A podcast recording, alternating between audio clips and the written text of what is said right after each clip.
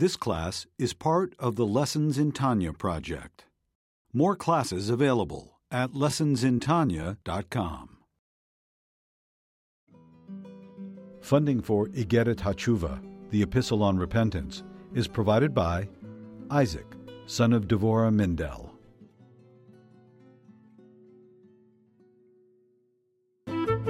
Lessons in Tanya. The Tanya of Rabbi Schneur Zalman of Liadi, taught by Rabbi Ben Zion Krasniansky. Tanya's text elucidated by Rabbi Yosef Weinberg.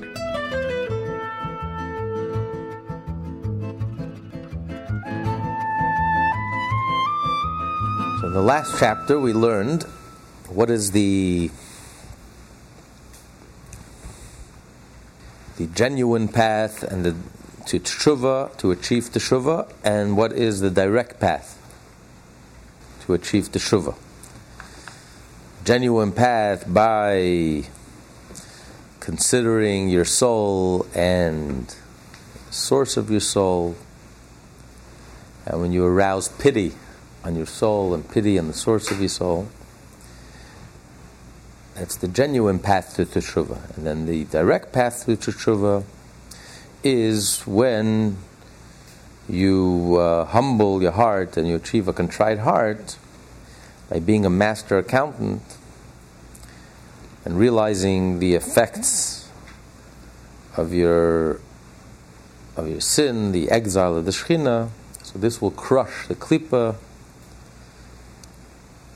and that will release you from your prison. Now, once you release from prison, that's just the beginning. Now that you're released from prison, now you take a look and you realize your clothes are filthy. When a person's in prison, he's not thinking about his prison garb or how filthy his clothes are. He's thinking about, I'm in prison. I'm trapped. How do I get out of here? But once you're released from prison, Okay, you're released. But now you take a look at yourself and you say, I'm dressed in rags. These are, these are, look how filthy I am. Now I got to clean myself up.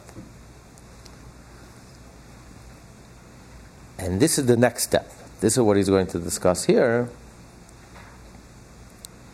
that how a person can cleanse himself and wash off all that dirt and all that negativity and restore himself bring himself back to his natural state, feeling clean and crisp and sharp and good. So he begins, 1085. After. After deeply considering all this, one can truly plead from, from his innermost heart, in accordance with your abounding compassion, erase my transgressions. This verse is recited during Tikkun Chatzot, as well as during the bedside reading of the Kriat Shema, for propitious times for spiritual stock taking, which will enable him to recite it wholeheartedly. So this is from Psalm 51, which we recite every night, every evening before we go to bed. And we say, Please, Hashem, in your great mercy, have mercy on me. Well, to say it honestly, you really have to feel, you really have to feel the mercy, that it's Rahmanas, that it is a mercy on yourself. But if you don't feel, you don't feel that you're in a sorry state, you're okay. Nothing wrong, no problem. Unless you feel that the fact that you're spiritually something is wrong, and you feel that it's that you it's a pity, you're something to be pitied. You're in a sorry state. You're in a tragic situation. Most people who are in a tragic situation spiritually don't feel how tragic it is. That's part of the symptom. That's how you know how sorry their state is. They're so sorry, they don't even realize there's a problem. It doesn't even bother them like a pig rolls in mud and it doesn't bother him. He, he loves it. He enjoys it. He doesn't doesn't know that it's mud. So that's the first sign that you're you're so sick. You're so spiritually sick. You don't even realize how sick you are. You're in such sorry state that doesn't even bother you. You don't even feel sorry. I'm fine.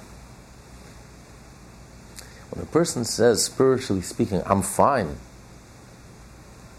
that means he's so not ill. He's so not well, he doesn't even realize. He's so far gone, he doesn't even realize how sick he is. He's dying on his deathbed, and he's fine, spiritually speaking. He's hardly breathing. There's hardly a pulse. There's nothing alive. There's no blood circulation. There's nothing going on. And the person is dead.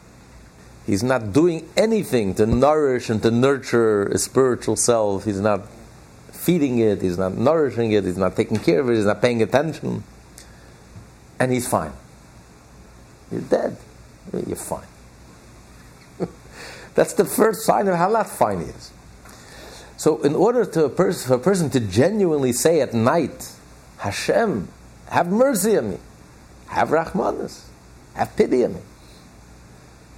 Unless you genuinely feel how sorry how sorrowful, how tragic your situation is, it's not a genuine prayer. It's not a heartfelt prayer. You don't mean it. You don't. You don't relate to it. What do you mean? You don't connect with it. It doesn't resonate. What do you mean? Have pity on me. Why, why'd you have pity? My bank account is full. Uh, I'm doing fine. There's nothing wrong. I'm not a pity. There's not, I'm not anything to pity. I'm on Park Avenue. What's there to pity? That's the biggest pity.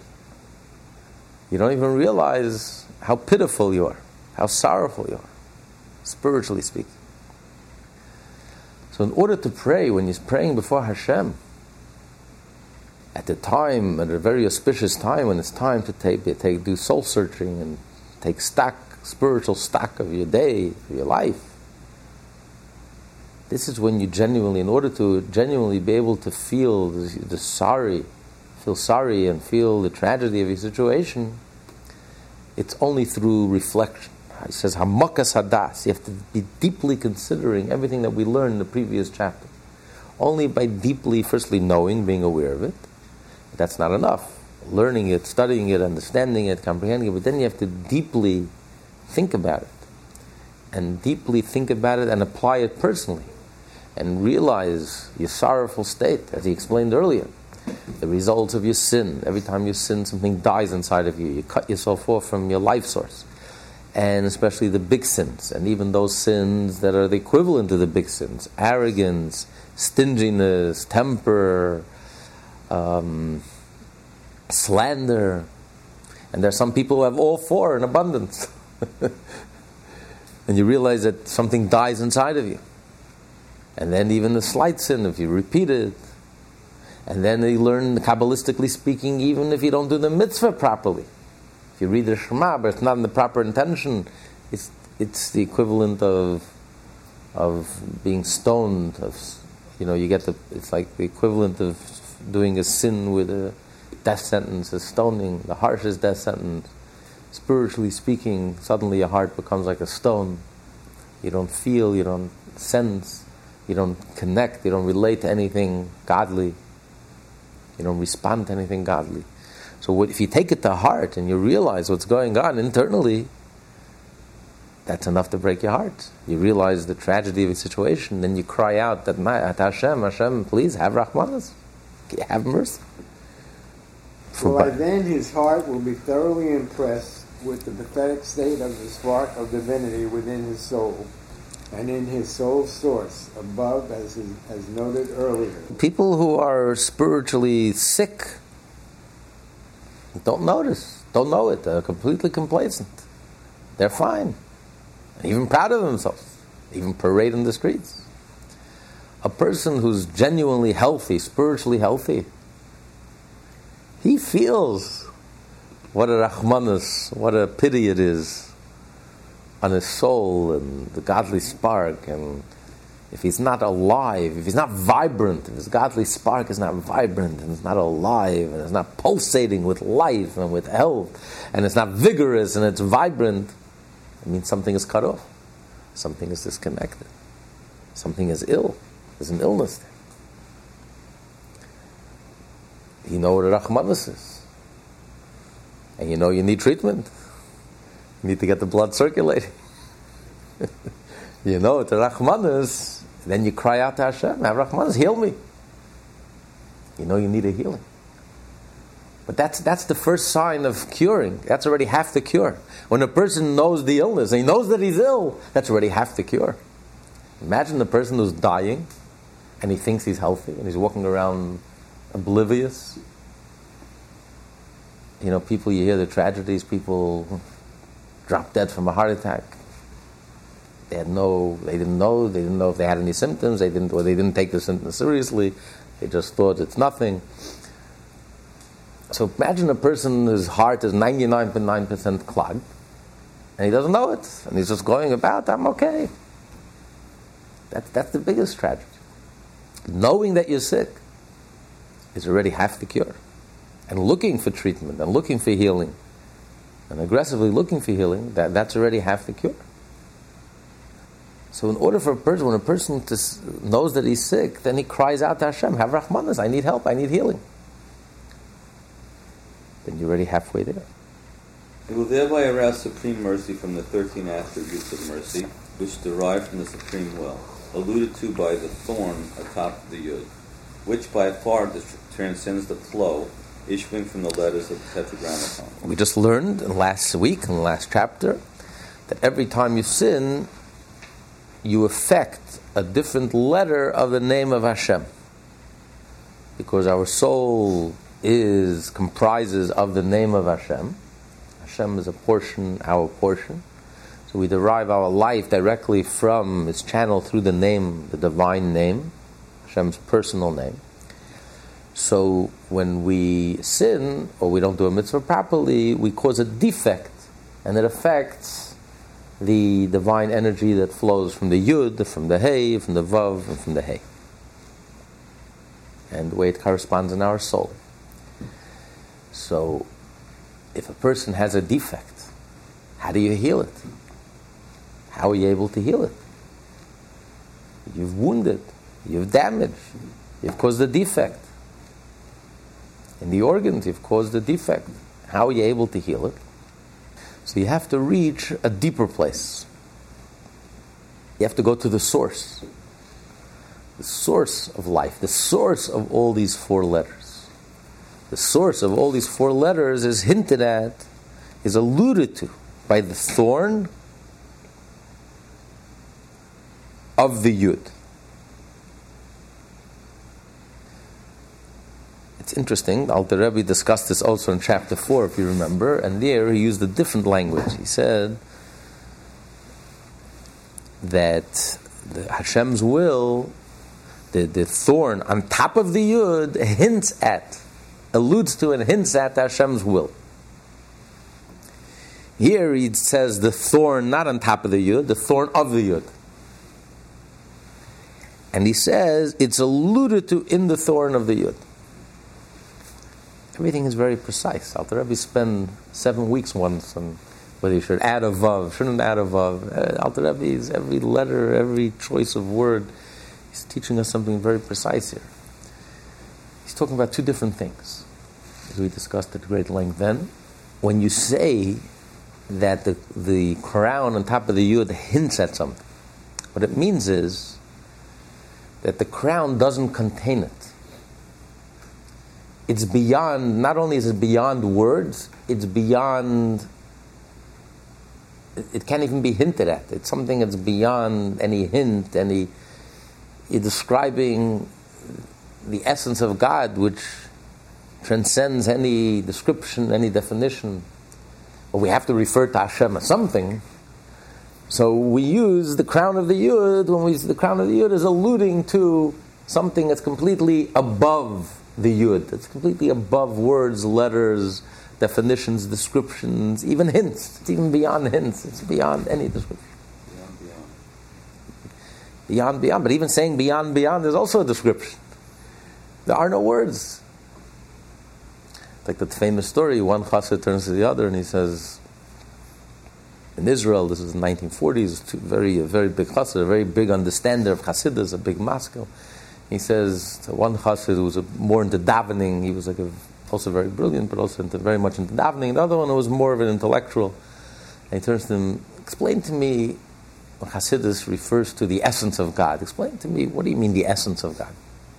He said, listen, I can't explain the essence of God. He said, yeah, but try. After pestering him, pestering him, he, he, uh, he says, okay, I'll tell you. So he gives him a slap across the face. He says, the moment you open your mouth, it's already not the essence of God. Anything you're going to say, any, even beyond, beyond, anything you're going to say is already not we simply don't have the tools. We don't even have the means, the tools, our concepts, our ideas, our experiences, higher levels of consciousness, religion, mysticism. There's nothing that we have that could even begin to describe what God is, the essence of God. But we have to describe it, we have to talk about it. So we, we use a word, but not that the God is contained in that word. That's why it says the very first word of the Ten Commandments refers to the essence of God. Anochi, I. I is not a holy word. Then it says Hashem Elokech. Hashem is God's name, personal name. That's holy. If you write down the, that word, that letters, the letters of God's name, you're not allowed to tear it up. You're not allowed to destroy it. You're not, you're not allowed to bring it into a bathroom. It's holy because the letters contain God's holiness, that holiness, that level of godliness. But when you're talking about the essence of God, the word Anochi has no holiness to it because it doesn't contain, doesn't even hint at the essence of God. It just it just alludes to because we have to use something. So we say, "I, I, who am I?" So when he says over there that the crown, and he says on top of the yud, it's beyond the yud. It's beyond words, letters, concepts, ideas, even hints.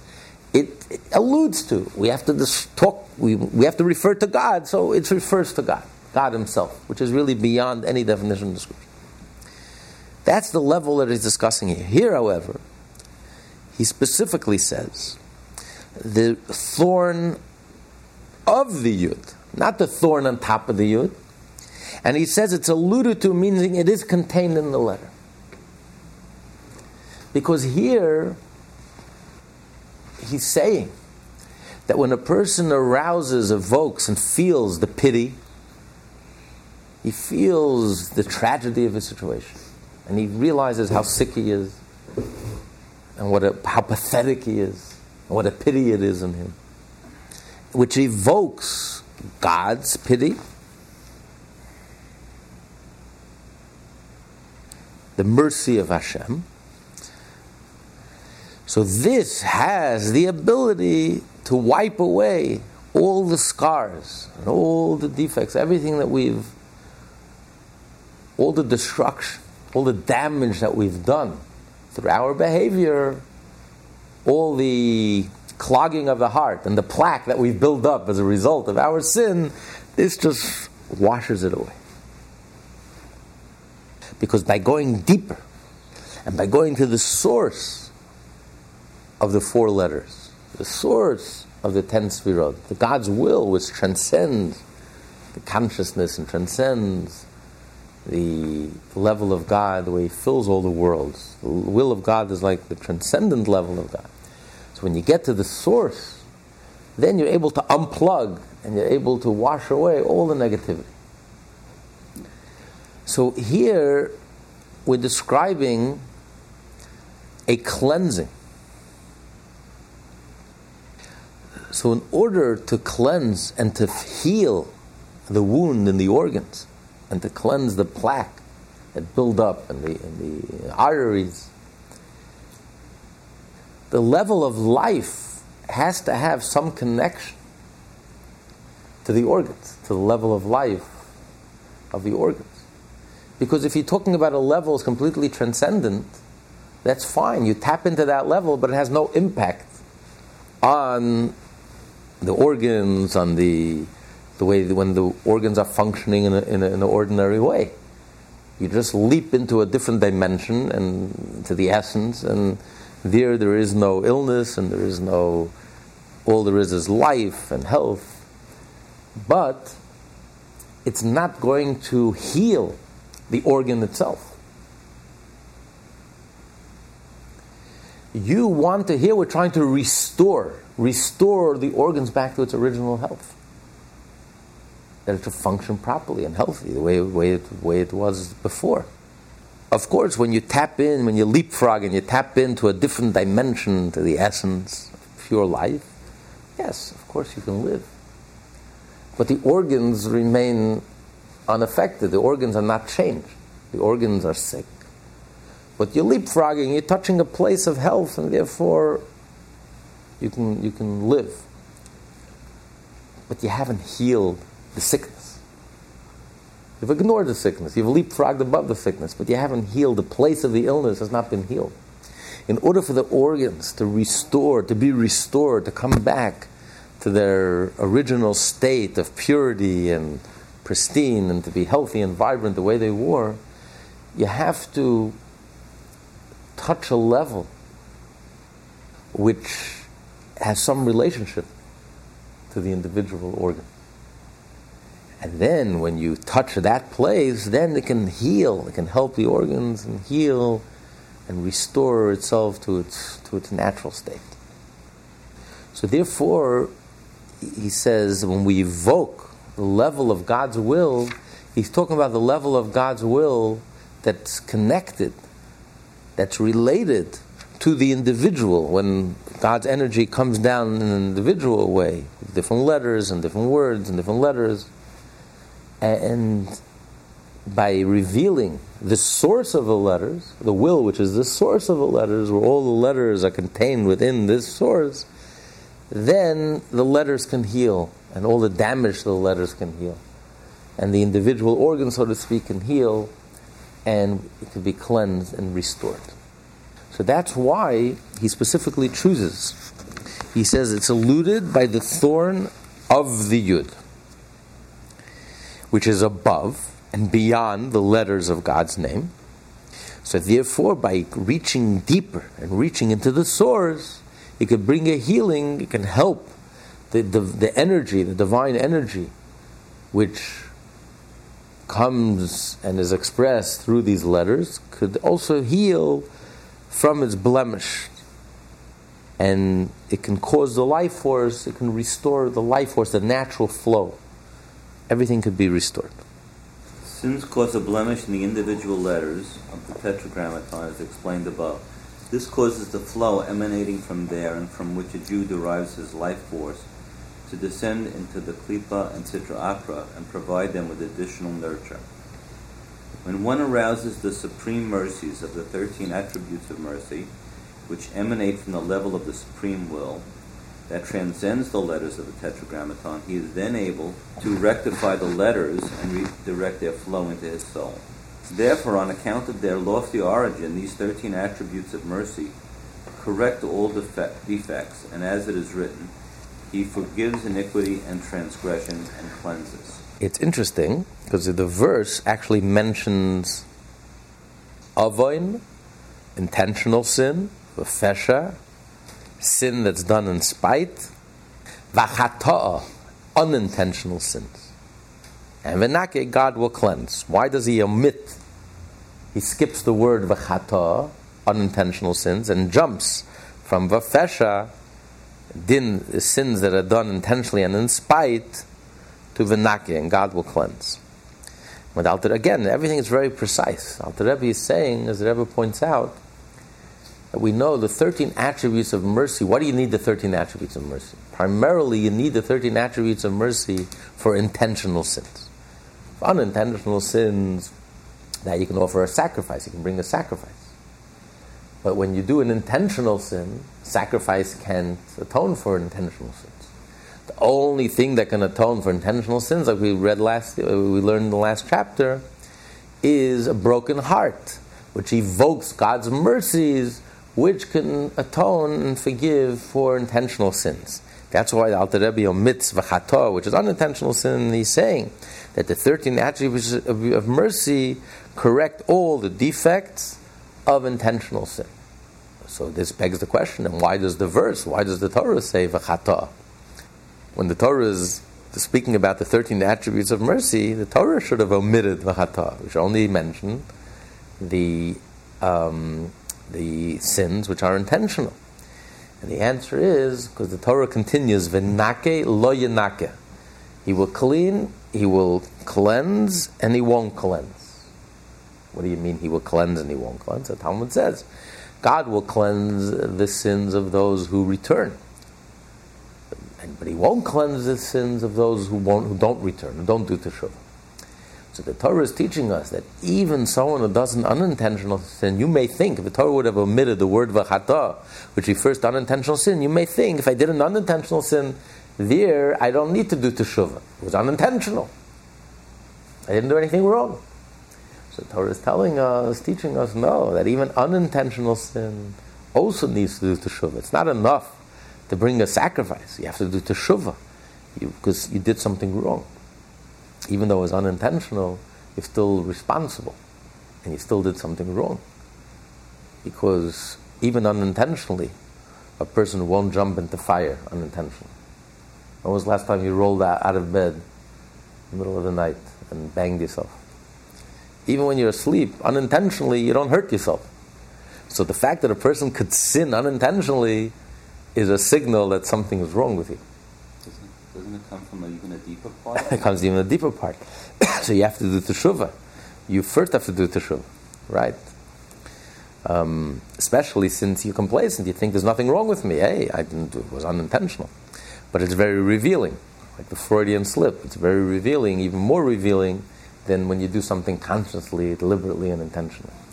So that's why the Torah includes the chata. But here, Alter Rebbe is discussing that the main purpose of evoking the 13 attributes is to achieve an atonement for even sins that are intentional.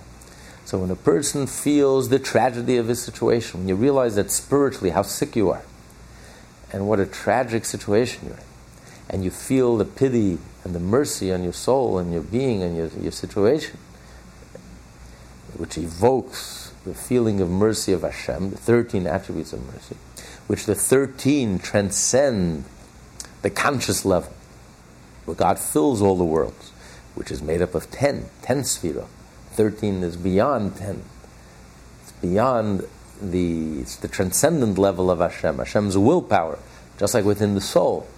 We have the conscious level of the soul, which begins with the create, creative mind, the right brain. But then you have the willpower. The willpower is the soul. There's no organ for will. It's, it's, all, it's, it's transcendent. It, it's all encompassing. It's the source of everything. It's the source. A person has a desire, so that's what motivates you to, to, to learn, to study, to think, to comprehend. Because of your desire, that's what motivates you to love and to reach out and to connect. Everything ultimately is motivated by the will. So, will is the overriding force, it's the general, it's the soul. And therefore, it contains all the energies of the soul. And that's why it, it controls all the energies of the soul. Your willpower, you can force yourself to do something which is against your nature. People with very thick heads, but had strong willpower, willed themselves into brilliant minds. They just worked so hard that they just could develop unbelievable, powerful intellects. Just by sheer, sheer willpower. Because will lords and commands over all the, all the individual faculties of our soul, because it's the source. It's the soul, it's an expression of the soul, it's transcendent, and it's the source of all the individual faculties. So too, in the, in, within Hashem, the transcendent level of Hashem, Hashem's willpower, which is the 13 attributes of mercy, since that's the source of the four letters, which is like the individual organs, individual expressions, individual energies, the ten sfirot. Therefore, even if you cause the defect and you cause the blemish in the divine sustenance and divine flow as a result of your sin, but by evoking the source, by bringing out the source, it cleanses and it restores the t- ten sfirot and it restores the four letters of Hashem's name, restores it back to health, to life, to its vitality, to its natural flow. It's like a, a lake that suddenly is filled with weeds and is dying, it's choking. What do you do? You unclog the source, the fresh water, the, the, the, the well springs. It's clogged. And therefore, all these weeds are growing and choking the life out of this beautiful lake. And now it's choking. It's dead, it's dying. So it's instead of just going and chopping off each weed, which is not going to help you because tomorrow it'll just grow, grow right back, you unclog the root, the source, and you allow the fresh water to flow. And then all the weeds just die out. And then before you know it, the, lake is healthy again. Fish are, are, are, living there, thriving there, and it's restored back to its natural, pristine state. So that's the idea of teshuvah, by, uh, by evoking, arousing the rachmanis on yourself, which comes through deep contemplation, which evokes Hashem's 13 attributes of mercy. So this cleanses all the negativity and it restores everything back to normal. The, Kabbalah is given an example, analogy. Says, like when God created the world, he he says like this king had an island, and in this island he brilliantly engineered canals and waterways, and everything flowed properly, and it was lush, and the most delectable, like in in uh, Kauai. Kauai. Kauai. It's like you know, it's like you see this lush growth, vegetation, and so rich and it's beautiful, paradise. And then someone comes along and he starts clogging up one canal, one, one ditch. And then the next day clogs up another ditch. And he makes new, new diversions. And you come back a year later, this gorgeous, pristine, beautiful island is now a wreck. Because since he messed up all the waterways, the flow stopped, the, veg- the vegetation died, all these, all these foreign, all these, you know, reeds are growing, and it's just the whole island died, dead. So what do you do? You have to restore it. You have to redig the canals, and then the water starts flowing, and everything starts flowing.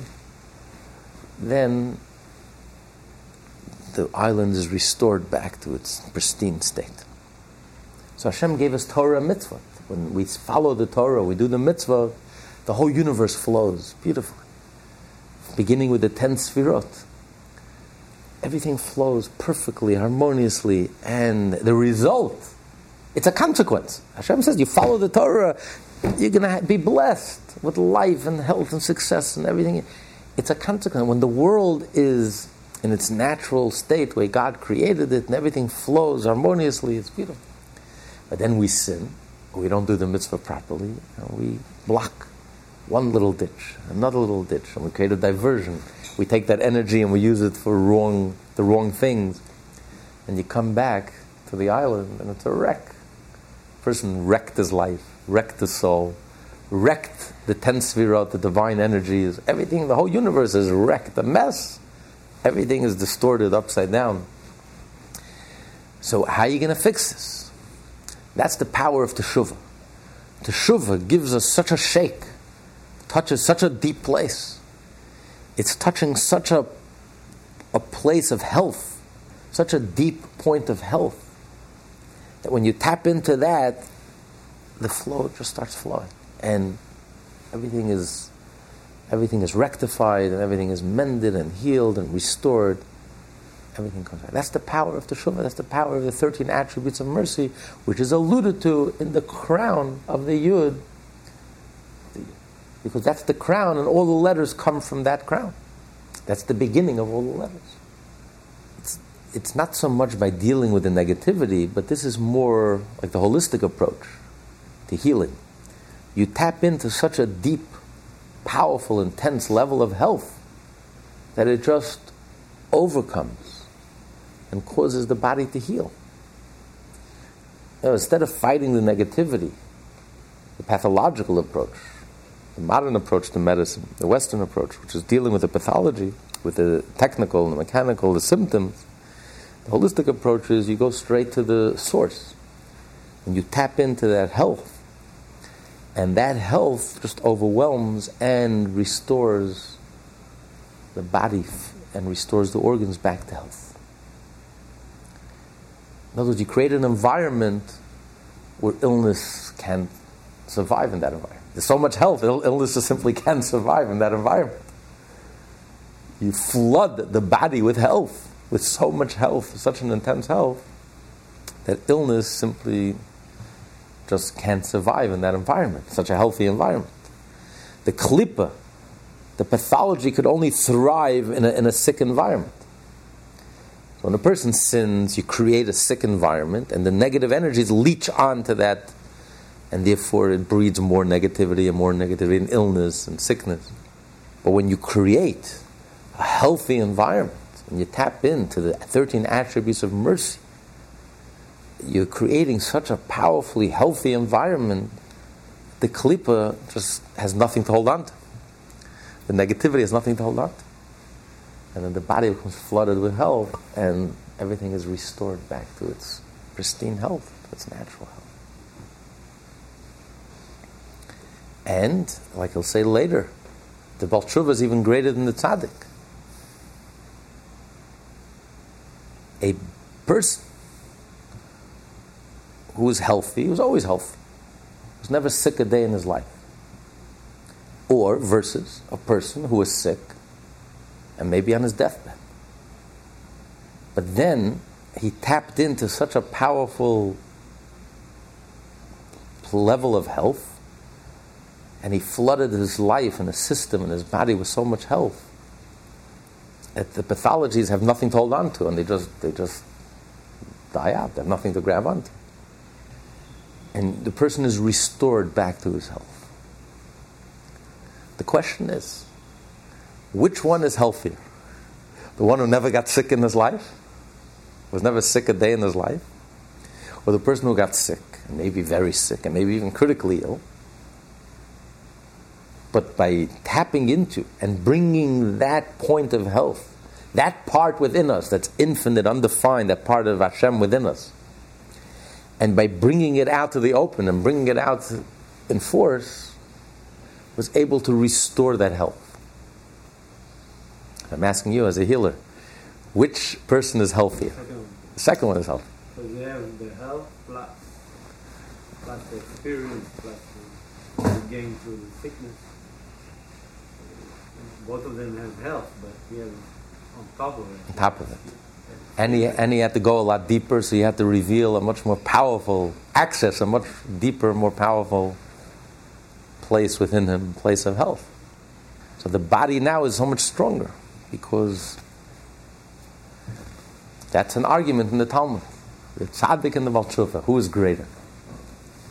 Rabbi Abbahu says the Baal Tshuva is greater, and Maimonides renders his verdict that he, like Rabbi Abbahu, and Rabbi Yochanan says no, the tzaddik is greater. So this is what tshuva is not about pathology. It's not about wallowing in pathology. Oh, you're sick, you're horrible, you're ugly, you're disgusting. It's not what tshuva Tshuva is, yes, you have to feel the tragedy of the situation, and you have to feel the rachmanis. But once you evoke that compassion and that pity, and you realize the tragedy of the situation, and it gets to your heart, and you cry out genuinely to Hashem, Hashem, have rachmanis, have pity, have mercy, because I realize my situation spiritually, how spiritually challenged I am. Which evokes from within Hashem corresponding a parallel response of pity when Hashem's 13 attributes of mercy are revealed, then it's such a powerful level that it just washes away and wipes away and cleanses all the negativity, all the defects, all the pathology, all the negative energy is just completely washed away and everything is restored and healed back to its original state. That's the power of Teshuvah. With this awakening of mercies following the contritions, there is no further nurture for the evil forces and for the Sitra Achra from the life force emanating from the lower high as noted. When a person sins, you allow the negative forces to grab onto you. The negative forces have no life of their own.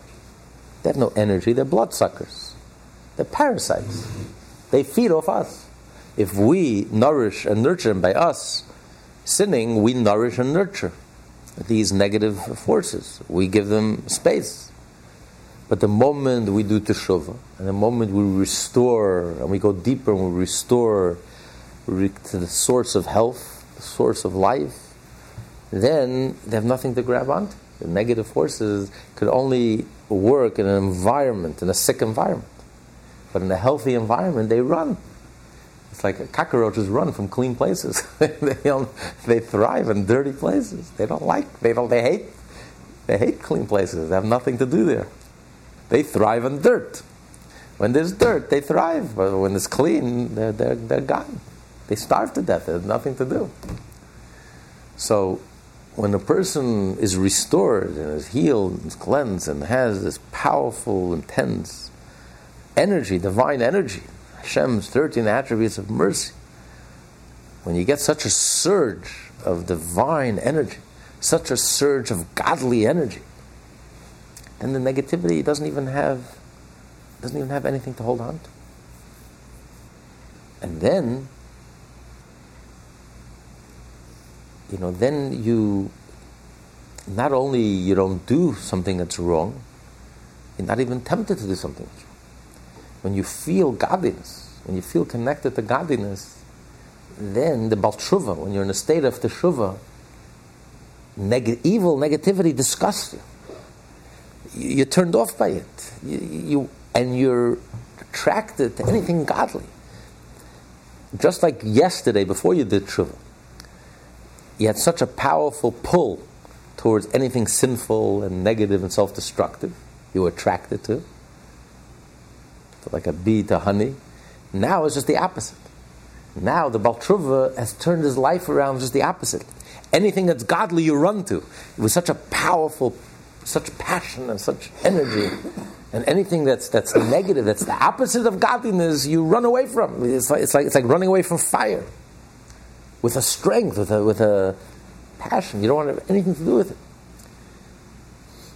So the, there's, no, there's, no, there's no even there's no room for negativity. Not only there is no and negativity, there's not even room for negativity. There's nothing to hold on to. Because it's so powerful, the surge of godliness. You sense godliness. It's so palpable. It's so real to you. Now you feel reconnected. You feel alive again. You feel connected. Anything that's godly is so precious to you.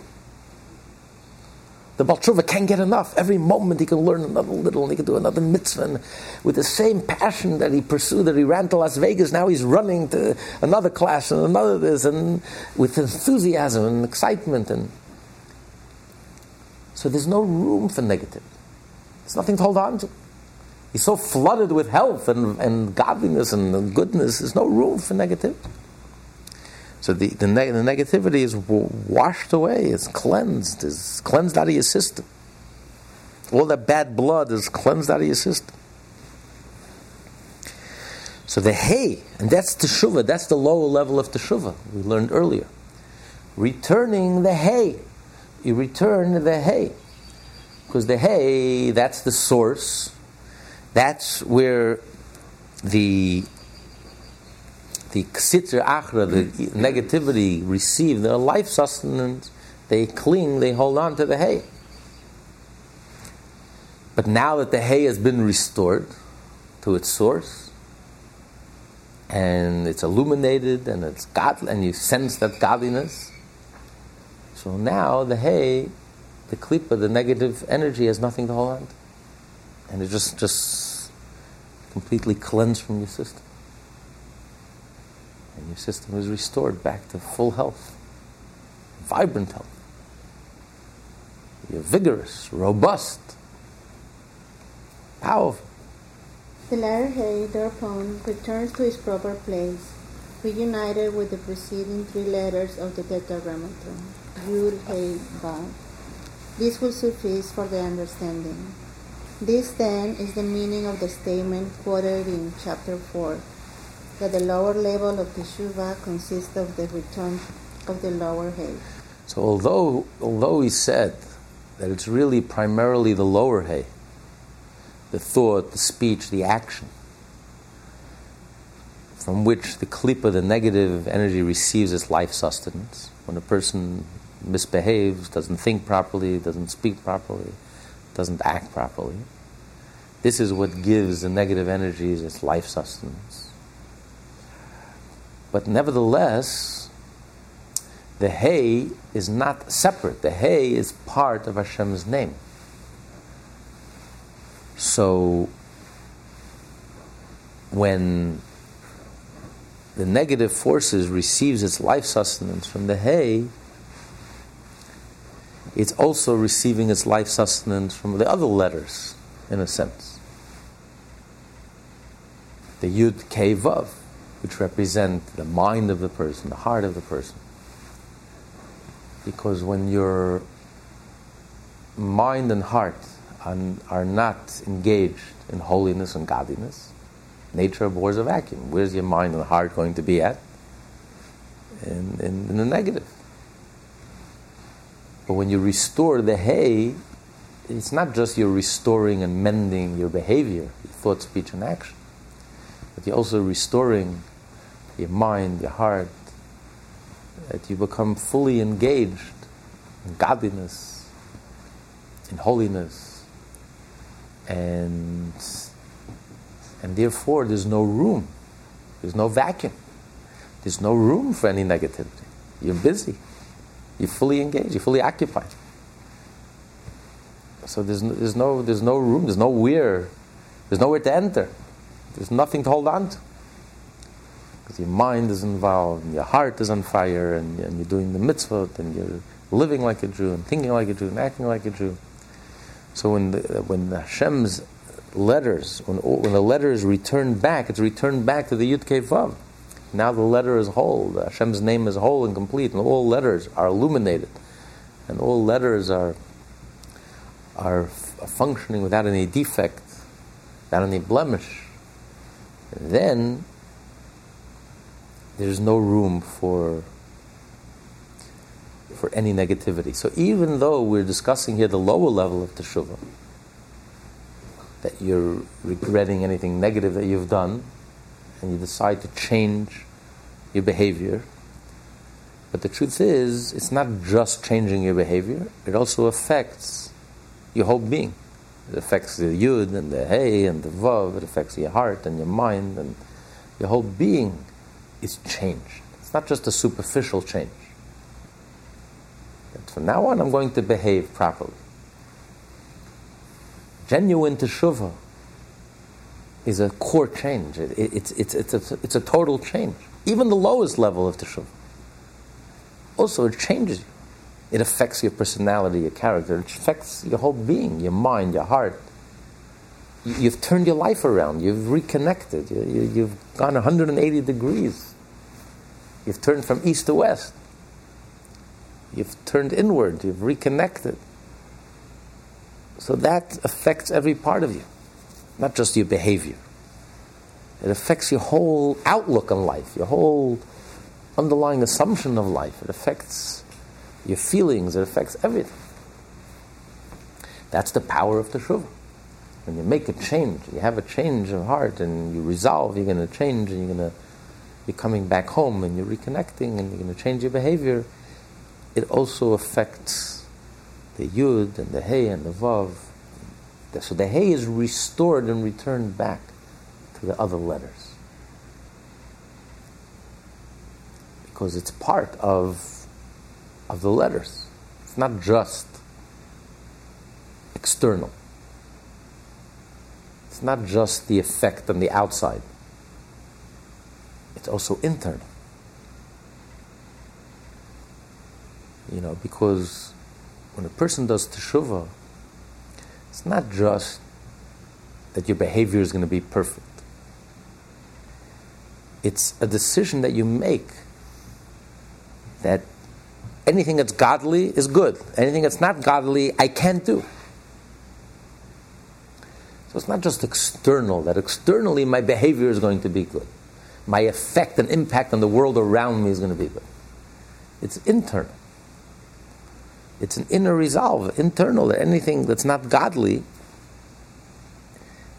even when I'm not tempted to do a sin, even when I, I, don't have the possibility to do a sin, it's just an internal resolution that I can't sin. It's not even a possibility. It's not anything that's not godly is not for me.